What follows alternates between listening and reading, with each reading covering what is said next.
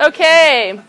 All right. So the challenge was to talk about a time that you thought someone was someone else and did something based on that knowledge, or someone did the opposite of you. So I want to hear some good stories right here. Oh, she's like, let's do this. I was told by my group that I have to share this. Okay. So one of my old volleyball coaches, she used to get me and this other girl confused all the time. Um, so we were doing a drill, and the consequence this time was to run until the coach told you to stop if you messed it up. I messed it up royally. She sent the other girl running, Oh. and then you had to run on like the upper level of the gym.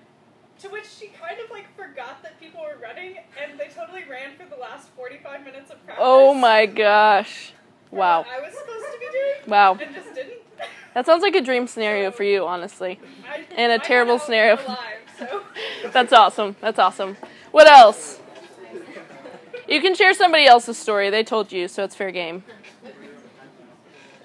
Anybody else? Hi.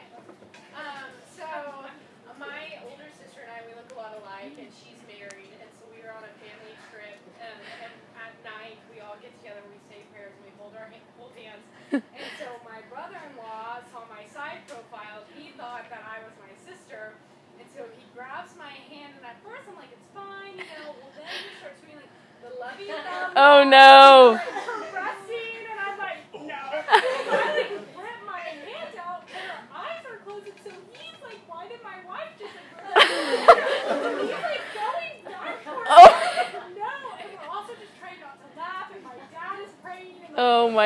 about it all the time.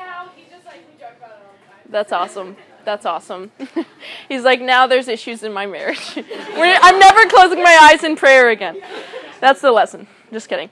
Um, yeah, so I feel like we've all done this, and sometimes it's more like funny, sometimes it's kind of embarrassing, sometimes it's like borderline, like, okay. um, like, could be inappropriate. Like, I was never do this, but so I was just like brainstorming, you know, getting ready for this epic intro, you know, and I'm reading other people's stories of like times that this happened to them. It's way worse.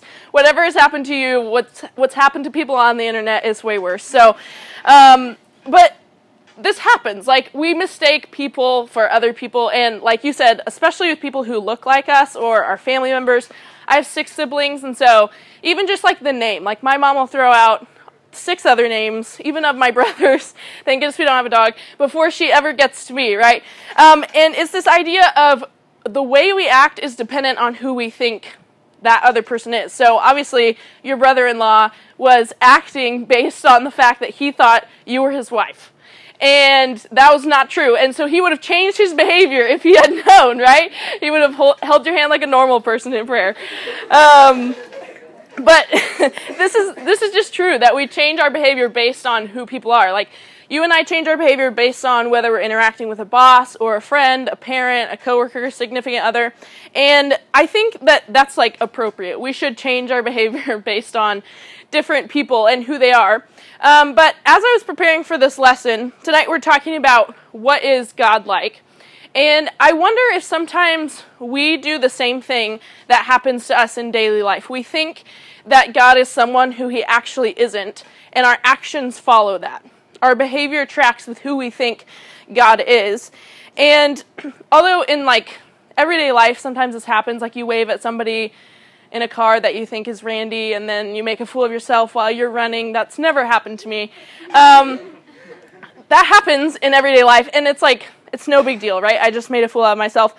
But when we do it with God, I think it has a lot bigger consequences. Um, this guy that we quote a lot, if you've been around for a little bit, you might be rolling your eyes because another A.W. Tozer quote is coming your way. But it's not the one that we always say. So I tried to refrain from using that one. But this is what he has to say about this phenomena we just described. He says, The idolater simply imagines things about God and acts as if they are true. Whoa. Okay, that was intense.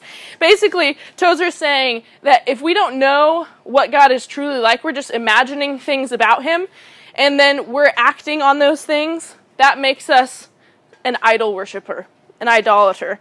And it's this idea because, like we talked about two weeks ago, we talked about the Bible, and we don't want to get to the end of our life and our lives and have based everything, of our actions and decisions on something that's not true. And the same is true of who we think God is. That if we're worshiping God and we're submitting to God, we better know what He actually is like and not just have a God that we imagined. So, how do we even know what God is like? And I'm really glad that we talked about the Bible two weeks ago. Whoever set this up, Drew and Alec, must have thought about that. Um, because we talked about the Bible and we talked about that the Bible's from God, that it's inspired by Him. Human authors were inspired by the Holy Spirit, and that it is true, that it is inerrant in the thing that it, the things that it teaches and that it affirms. And power plus truth equals authority. That's what our whole lesson was about. If you weren't here, go back. I think it's good. um, I taught, so that's a shameless plug. Um, but the Bible tells us what's true about God, and if we believe that the Bible has authority, it's the it's the thing that gets to tell us what is true about God, what's true about us in light of Him, and then what our response to Him should be. And I think sometimes when we talk about what God is like, especially just kind of like in culture, we have a temptation to start with what we think God should be like.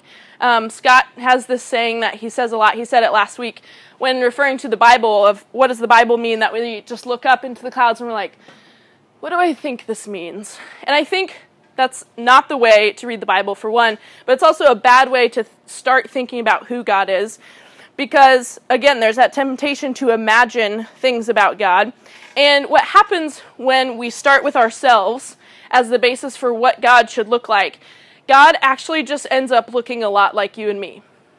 Maybe he's like the best version of us, like, well, I think God should be super loving and my mom is super gentle, so he's probably that, but also like just like a judge. And so God must be really just and really loving. And so he kind of just starts to become like an ideal human, because that's kind of our only framework when we start with ourselves for who God is. But I really think that when we start with ourselves as the basis for who God is, we create a God that we can manage. Jim has the saying um, at Sunnybrook, he says, we, we create a God that we can keep in our hip pocket.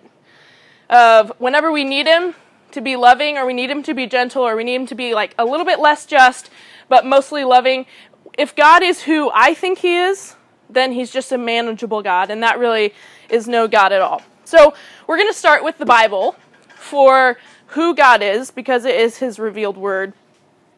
And we're going to talk through the attributes of God. And there's a lot of attributes of God. Think about if somebody was like, What is Heather like? What is Kylie like? What is Jake like? I was like, Okay, well, what do you want to know? Like, he's a dude. He has brown hair.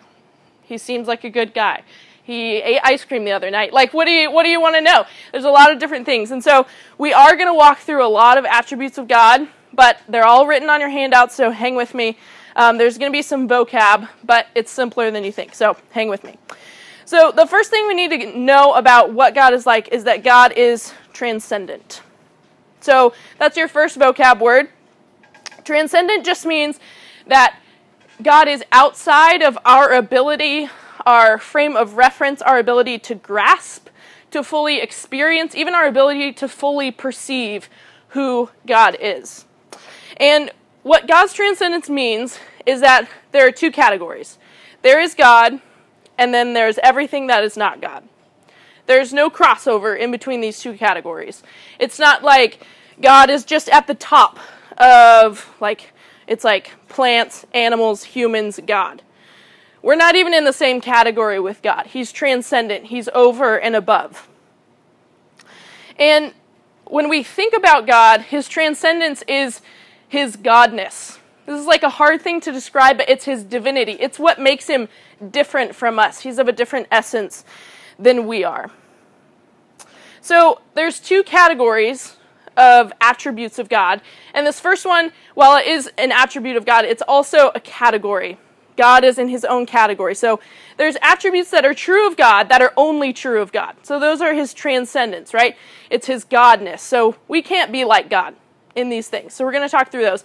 But there's also attributes of God that we can possess by the holy by the power of the Holy Spirit. So When we say that God is just, you and I can be just as well. When we say that God is loving, we also can be loving. But when we say that God is eternal, we cannot be eternal. So there's these two categories. And this is kind of the visual that we're going to draw. So we have God's transcendence. If I spell this wrong, don't tell me. We have God's transcendence. So God is up here. And this is eternity. And then we have us. We fit under the arc. So this is time bound eternity. And if you're like, what does that even mean? It just means that you and I, we have a beginning, right? We're bound within time, but God is not. We are eternal beings in the sense that we have a beginning and we will live either eternally with God or eternally separated from God. So we live within time bound eternity. So we say that God's transcendence, these, these, we're going to fill in these attributes that are going to go here, and these are the ones that God has that we cannot have. But then there are also these attributes that we are actually not going to talk about tonight that have to do with God's immanence. This is his ability to be known. So we said that God is completely other. We can't perceive him, but at the same time that he's transcendent, he's also immanent. He is able to be known. He's a relational being. And that is how, when we're made in his image, we have the ability to be these different character traits. These will be um, like fruits of the Spirit, um, things like justice and love and goodness.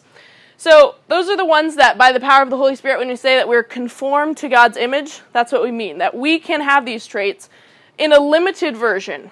But traits that go above the arc are only God's to have. And so we call these traits that go above the arc incommunicable attributes. Let me say that fast three times. Incommunicable. Um, and this simply means that they're unable to be given back and forth. They can't be communicated to us. Um, so that means we can't have these attributes. And that's where we're going to spend most of our time. There's going to be a lot of words up here, so stick with me. Incommunicable just means above the arch. Think about it in that way. And those are the attributes that we're going to spend our time on. So, God is completely other, He's transcendent. And another one of His incommunicable attributes is that God is triune.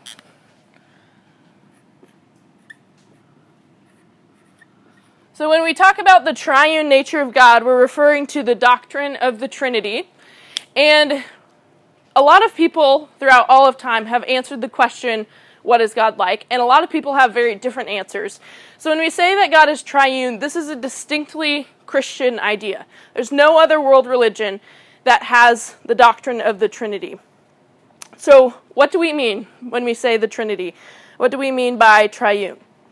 We are talking about the fact that God is three in one, three persons in one God. There are three distinct persons, but of one divine essence. So, the members of the Godhead, is how we talk about the Trinity, are God the Father, God the Son, and God the Spirit. So, they're all God, right? God the Father, God the Son. And they each have distinctive roles. If you read throughout Scripture, you'll see um, different members of the Trinity present doing different things. Sometimes they appear all together, sometimes it's individually. Um, but this does not mean that even though they have different roles, it doesn't make one of them more God than the other, right?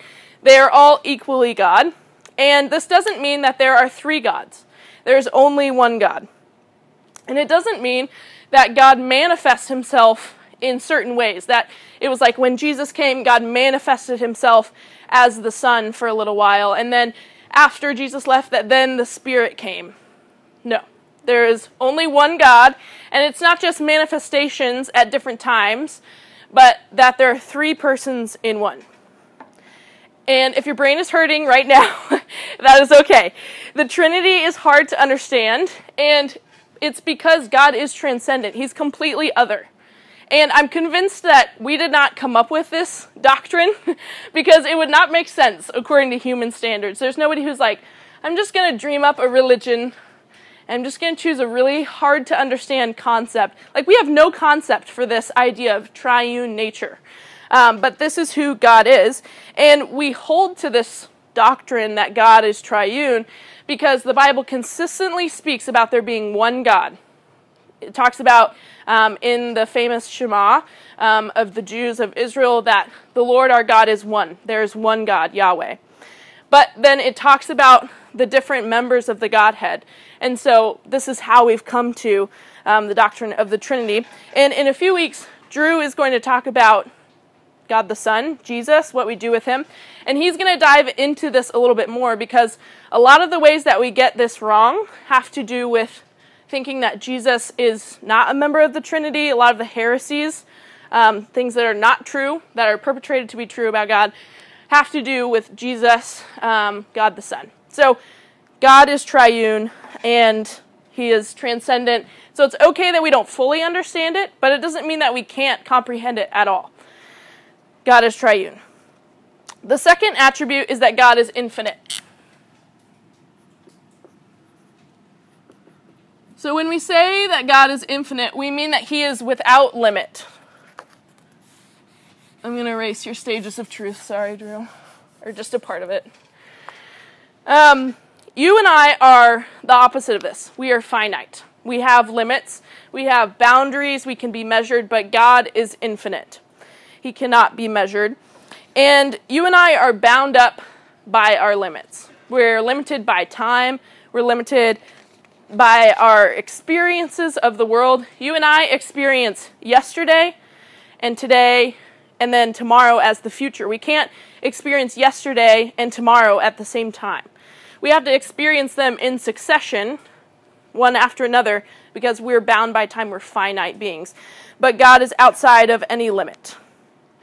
So there's different there's lots of different ways to categorize these different attributes. So if you read different books, um, there's lots of different ways to say the same thing that we see in Scripture. But one of the things that God is infinite in is His knowledge. And the fancy term for this is that God is omniscient. Okay, I have to erase more of it. So omni means all, and then shint means knowing. So God is all knowing. So there is nothing that God does not know. There's nothing that God does not understand. There's nothing that's beyond his grasp. And all I have to do is walk into a Calc 1 class, and I'm like, I've already found the limit. Found the limit for my knowledge. Barely made it through that class. Um, but God has no limit to his knowledge. And Isaiah 40 28 says it like this. He's talking to the people of Israel. He says, which is, this is really ironic. So if you catch this, it's fun. He says, Do you not know? Have you not heard? The Lord is the everlasting God, the creator of the whole earth. He never becomes faint or weary.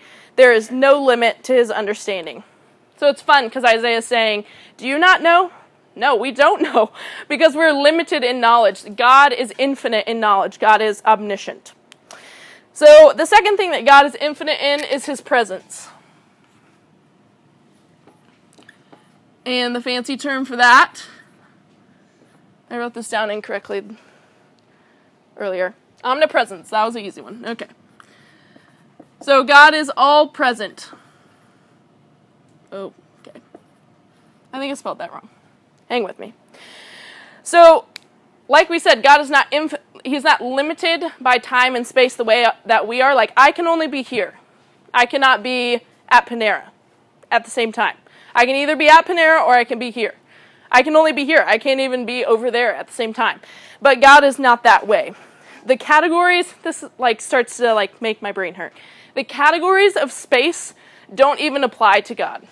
Like God cannot be far away and he cannot be near because those are measures of space, space and time, and God is not limited by those things. Jeremiah 23 23 through 24 says it like this. This is God speaking. He says, Am I a God who is only near? This is the Lord's declaration, and not a God who is far away? Can a person hide in secret places where I cannot see him? Do I not fill the heavens and the earth? He's saying, I am both near and far and everywhere. I am everywhere at once because space and time don't apply to me. So God is omnipresent. I'm getting my, my tenses wrong. The third thing that God is infinite in is his power. And the term for that is omnipotence.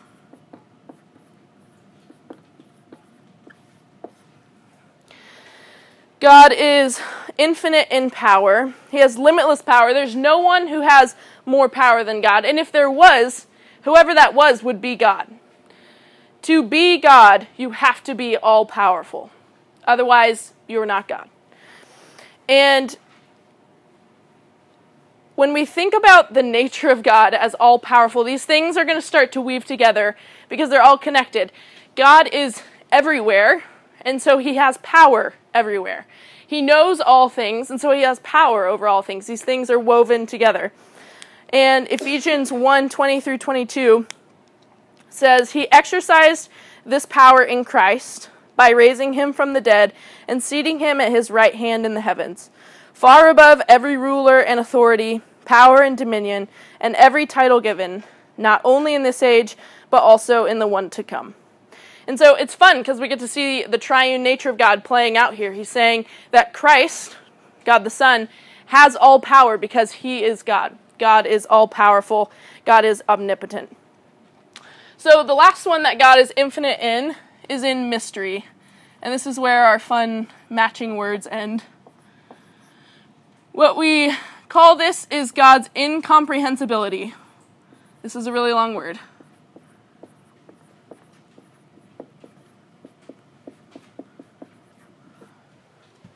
That's right. Okay. What we mean is that we cannot fully comprehend God. So, in means unable. We're unable to fully comprehend all of who God is. And even for believers, when we get to heaven and we know God as we were designed to know Him, we still will not know God fully. There are still so many things that we will not know about God because all the things we know about God is what God has revealed to us Himself. Everything we know about God is Him condescending to our brains and the way that we work and saying, This is who I am, in a way that we can understand as an act of His grace. And only God knows Himself fully. Because if there was someone or some being who knew God more than He knew Himself, that being would be God. To be God means that we cannot fully understand Him, He's incomprehensible. One of my favorite um, descriptions of this is in Romans 11 33. It says, Oh, the depths of the riches, both of the wisdom and of the knowledge of God. See how those things weave together. How unsearchable his judgments and untraceable his ways. For who has known the mind of the Lord? Or who has been his counselor? And who has ever given to God that he should be repaid? For from him and through him and to him are all things. So God is infinite. He's without limits in his knowledge, his presence, his power, and in his mystery. And those are, this is big. If you're like, okay, this is a lot, like, we're just getting started. So hang with me, hang with me. It's going to be worth it. And we're going to take a break after we fly through these other attributes. So God is triune, the Trinity. He's infinite in all these things. And God is unchanging. This is the next attribute.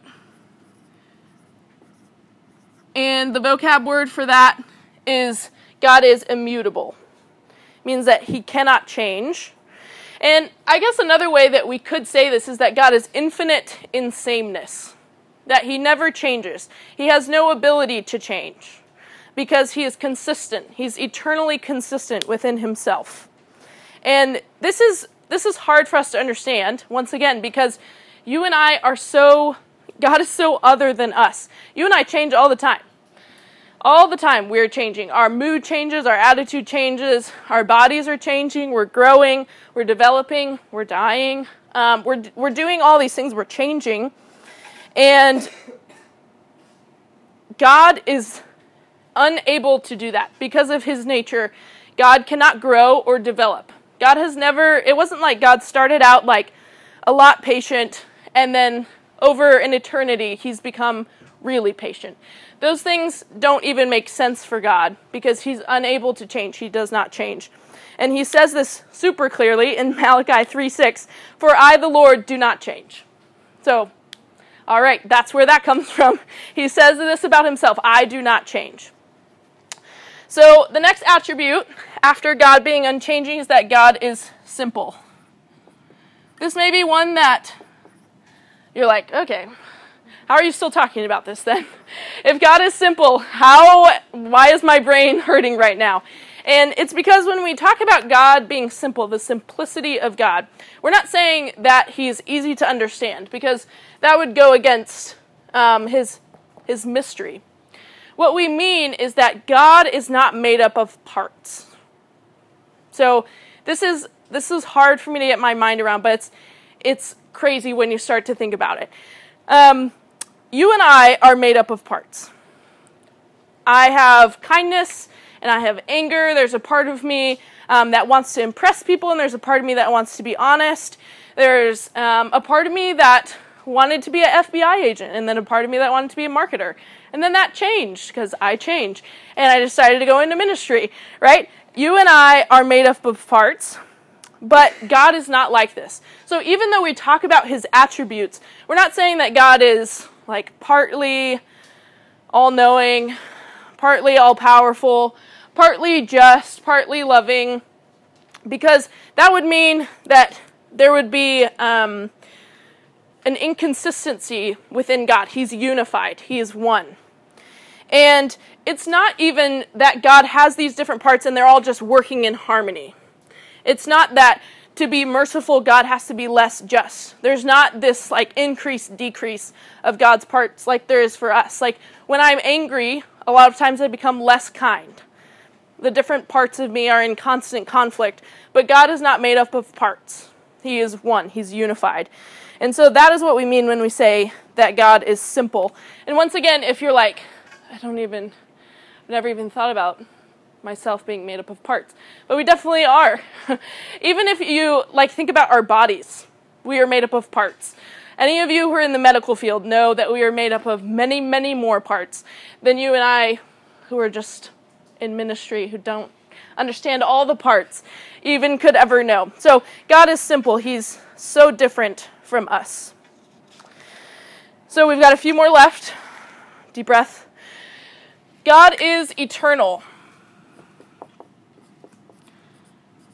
So you may have heard this before, um, and I think on the surface, this one is easy to explain and hard to get your mind around, which can be the case for some of these. Um, God has no beginning. He has no end. This goes back to his infiniteness. If you're like, which one are we talking about? This is the point, is that they can't be even divided up. They're all one. This is one God we're talking about in terms of how um, we we have created these categories because this is how we can understand God, but He's not made of parts. He is um, existing outside of time. The Bible speaks about Him as the everlasting One, who has no beginning and no end. And this is just like, it's hard for us to think about the concept of time, right? When I think about that time is something God created, I'm like, well, what was there before time? Wait, if it's before, then that means I'm still talking about time. What? Okay, so it's really hard for us to think about time as a created thing, but there's a guy named Francis Chan, and he talks about it like this Imagine you have this ream of paper that just goes on forever. Good luck just imagining that part that it goes on forever. And that you take a little pencil and you make a little line on it. That represents time. And the paper represents all of eternity that God exists in. Um, God is eternal. And Revelation 1 8, he says this about himself that I am the Alpha and the Omega, which means the beginning and the end. Says the Lord, the one who is, the one who was, and who is to come, the Almighty. So if you think about God's eternality, if you think, okay, well, God is eternal, he has no beginning and no end, then how did God come to be? How, like, if you and I were we had a beginning, we were created. When, and God has no beginning. How did he come to be? So the next one is that God is self sufficient. And you can put kind of group with this. Oh, sorry. Self sufficient. And that he is the uncaused being.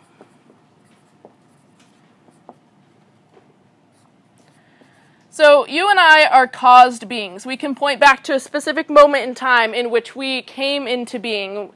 And before that, we were not in being. We had a beginning, and we had an end.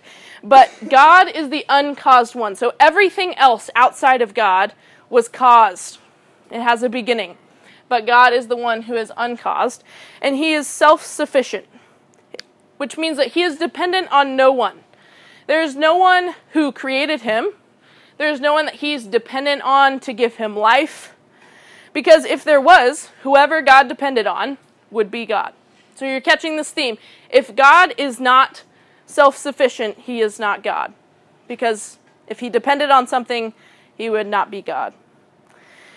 This is, again, totally opposite of us. You and I are super dependent.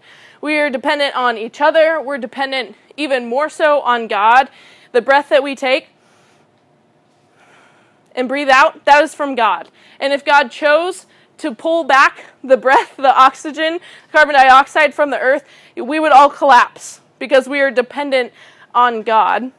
But He is self sufficient, He depends on no one, um, and He needs nothing.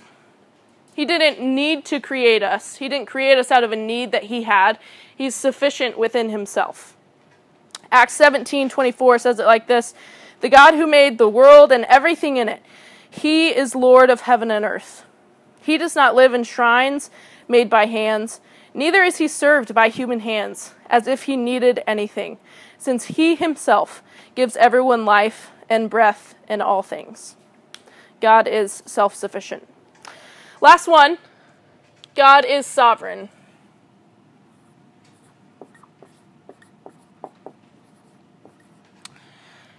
This is kind of running all together. So, what do we mean when we say that God is sovereign? We're talking about God's control, His rule. Think about how um, when there used to be like kings and monarchs, they would say um, the sovereign ruler, that he has control over all of England or whatever, that he has power over all these things. And so, in God's sovereignty, it means that he is the supreme ruler of the universe. He has the ability and the right, and he does control all things. So the way that things are is because he has set them to be that way. Right and wrong is because he has set them to be that way. The design of who we are is because God is in control and he's sovereignly ruling. And so he sets, even like when we say laws of nature, think about who establishes laws whoever's in control, right? God is the one who establishes even laws of nature, He's over all those things. And these start to weave together because if God was not eternal, if He um, had a beginning or an end, He could not have sovereign rule over all things. And if God was not self sufficient, if He was not sufficient in Himself but depended on someone else, He could not rule either. And so these attributes all start to work together. And that's because God is unified. Daniel 4:35 says all the inhabitants of the earth are counted as nothing, and he, he being God, does what he wants with the army of heaven and the inhabitants of the earth. There is no one who can block his hand or say to him, "What have you done?" Because God is sovereign, he's in control. He's the supreme ruler of all things. Okay, everybody take a deep breath. We just, that was from God. Um, we just walked through the incommunicable attributes of God, and there's probably more. There's other ways to categorize these, but we just covered a lot. A lot of things that are true of God. And I'm willing to bet that maybe like 70 to 80% of you are looking at these and you're like, yep, I agree with you. Good. We're on the same page. I think those things are true about God too. Like, good to go, ready to go swim. Um, but what I've learned in even in studying these is that a lot of times we're like, yes, I agree with that. But then in the actual working out of do we believe that these things are true about God, we start to realize that it gets a little bit dicey.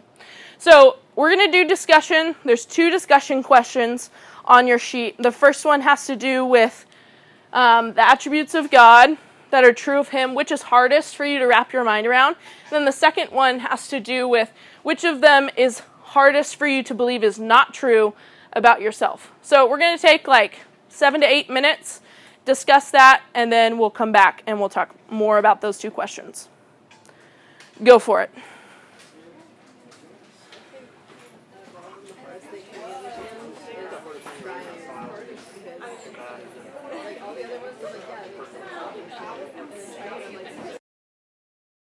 Let me make sure this is working now. Okay. Um, so I don't know if you guys got to the second question. I know the first question probably was enough um, to talk about, but that's okay because we're going to explore the second question. So, like I said, a lot of times we hear about the attributes of God. We hear, okay, this is what's true about God. And if you're a believer, you nod your head in agreement and you're like, yep, I'm good. I'm good with that. And I believe all the things you said.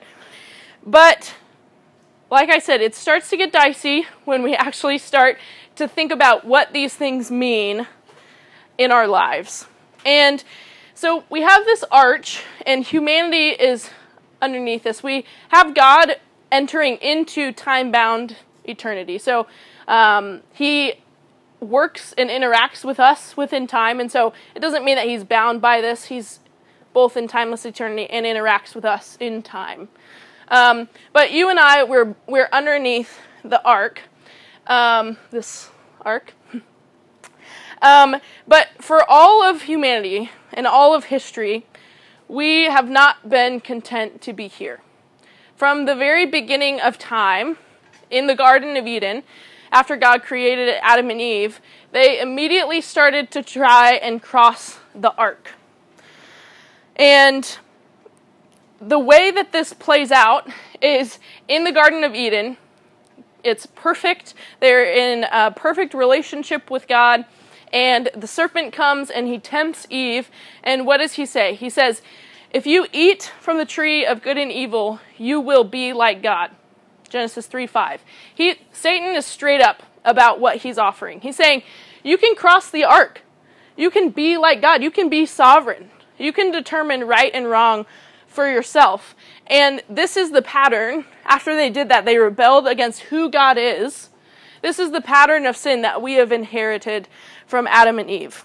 So think about God's sovereignty. This is, there's probably a lot of things that, um, attributes of God that Adam and Eve rebelled against, but sovereignty is one of the big ones because we said sovereignty means that God is the supreme ruler. He is the one who determines the laws of nature, uh, the laws of morality, what is right and wrong, the best way to live.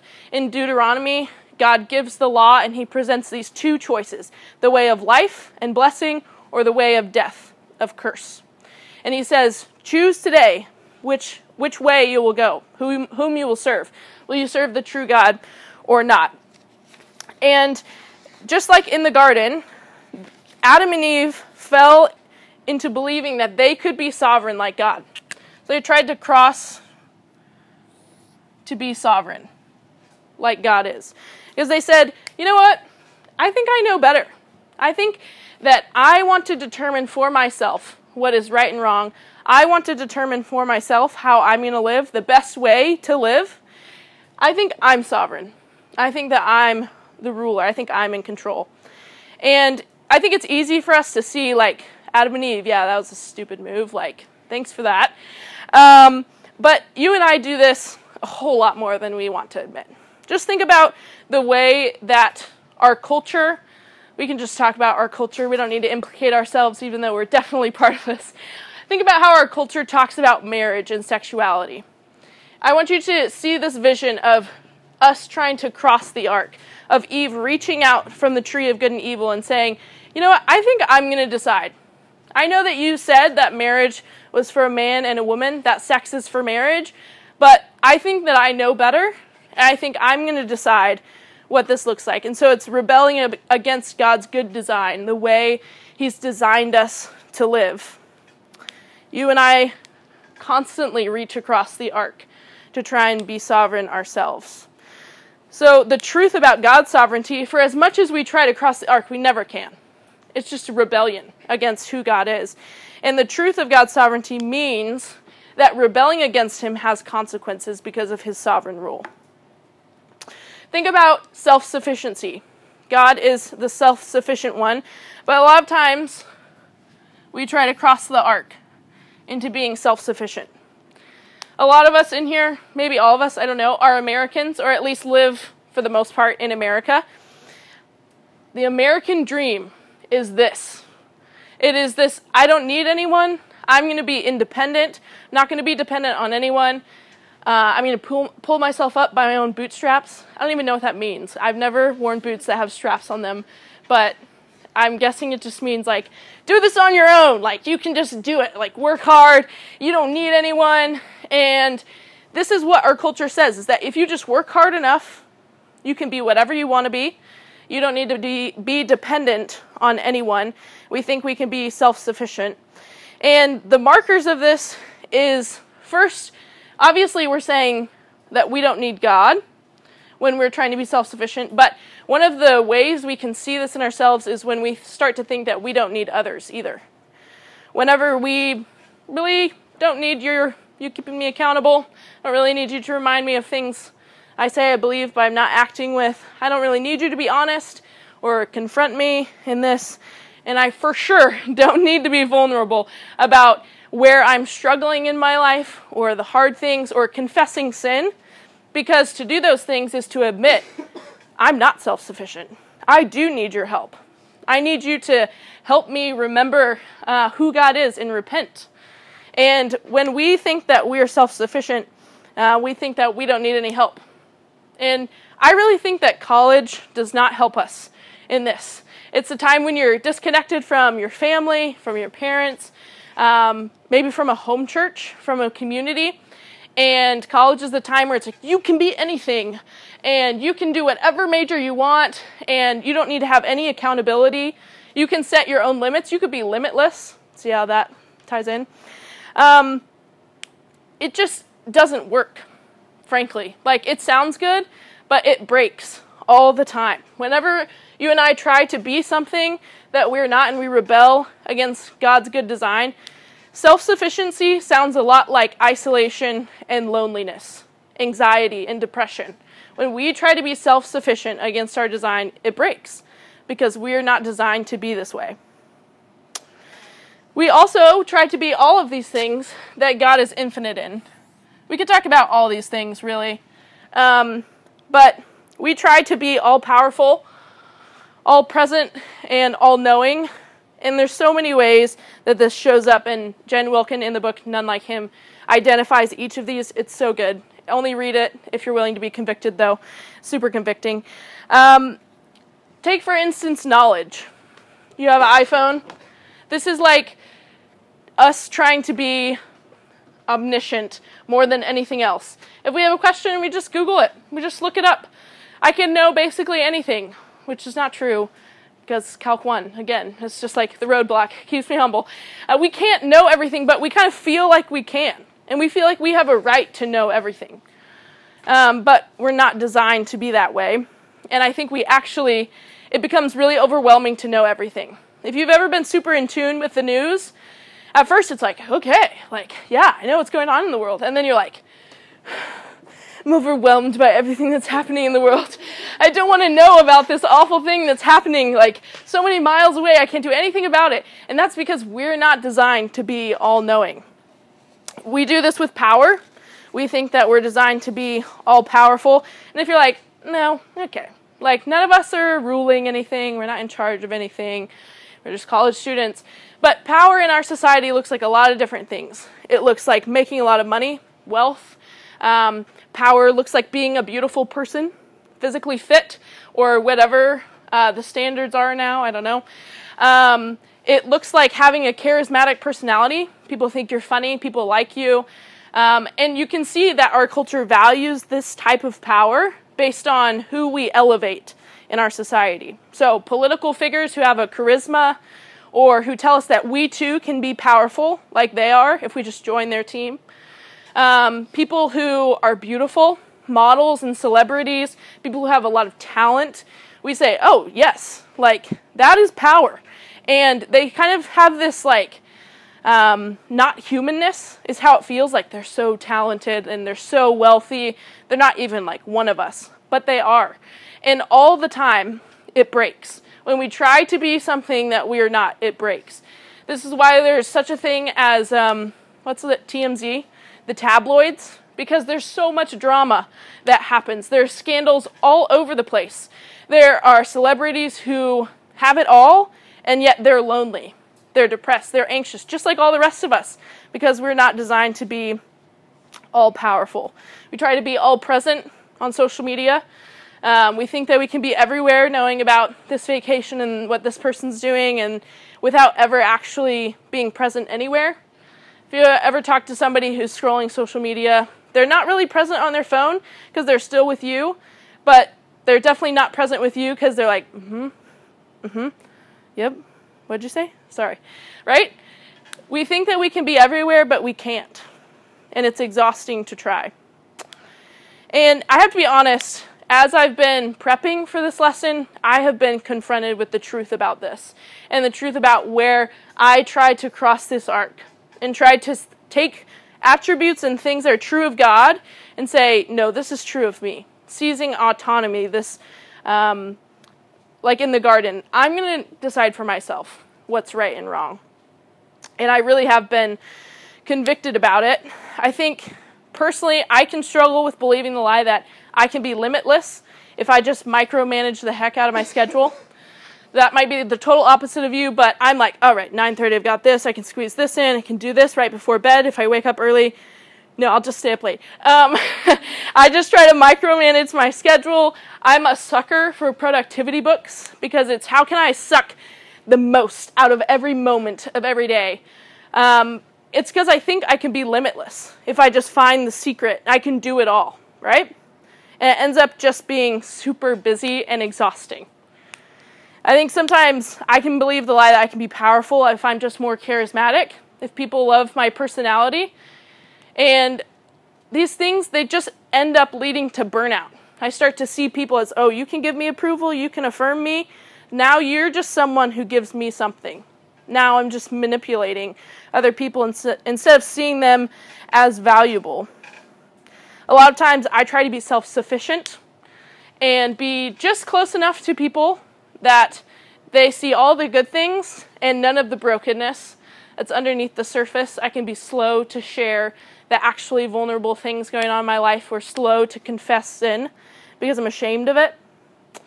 And I just have to tell you from personal experience of doing this that it just doesn't work. It doesn't work. When I try to be limitless, I always hit a wall of exhaustion, of burnout, and other people get burned in the process. It's never like a one, just like I'm the only one who suffers when I try to be God. It hurts other people. Whenever I seek power in charisma or beauty, I start to see people, right, as those things who give me something. And when I become or try to become self sufficient, I just get lonely. I just become isolated. Because when we try to be something that we are not, it breaks. And it will do that every time. But I have good news for you. This arc exists because He is God and we are not. That is good news for us that He is God and I am not. I don't, I don't, and you don't have to bear the crushing weight of being God. I don't know if you've ever tried to figure out for yourself all the time what's right and wrong. That would be God's sovereignty. It's exhausting to try and figure out okay, should this be right? Is this wrong? There's a standard that's been set by God that we can refer back to. I don't have to be all powerful, which is good because when I look in the mirror, even if you don't see it, I definitely do. I don't have all the power. I am not self sufficient. I am not eternal. I feel time all the time. I never seem to have enough of it because I'm bound by it. But God has all power and He provides all that I need. And I can rejoice because of that. I can rejoice even in my limits. The thing that I probably push up against the most is the fact that I'm limited. But God is not. And that should give us like a wave of relief of like, in all the ways that I am limited, God is not limited because He is transcendent. And so, my hope in this is that you would have that same experience of looking at God and not just like, yep, these things are true. Shout out to theology. But that you'd have this moment of actually looking at God and thinking through these attributes and going, whoa, God is so other than I am. And the response to that should be humility. It should be fear of who God is. Should be some trembling in that God knows all things about us. But our response should be one of worship, of adoration, um, and of humble hu- humility. Humble humility, yes, and obedience. Really, what this leads to is when we look at God and we see that we are so different from Him the only option is well, there's two options. You can rebel against the design that God has given, and it will break every time. I can tell you from personal experience, or we can submit to Him in the way of life.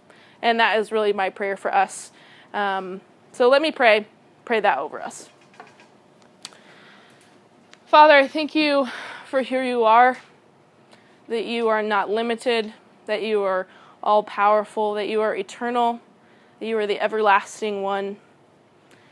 Thank you that you have revealed yourself to us in your word and in Jesus. Thank you that we can know you. Father, I pray that as we think on these things, we reflect on who you are, um, that we would not just give a thumbs up of passive agreement, but that we would recognize that we're confronted um, with a choice whether we will rebel against who you are and try to be God for ourselves, or whether we'll submit to who you are, your perfect rule and reign. Father, so I pray that um, you would stir in our hearts, that we would not be able to rest until we've made a decision um, whether we will serve ourselves as a false God or you, the one true God. Father, um, we rejoice and give you praise that you are who you are. You are the Alpha and the Omega, the beginning and the end. Um, we love you and we serve you. It's in your name that I pray. Amen. Okay, let's go swim. Do some light and breezy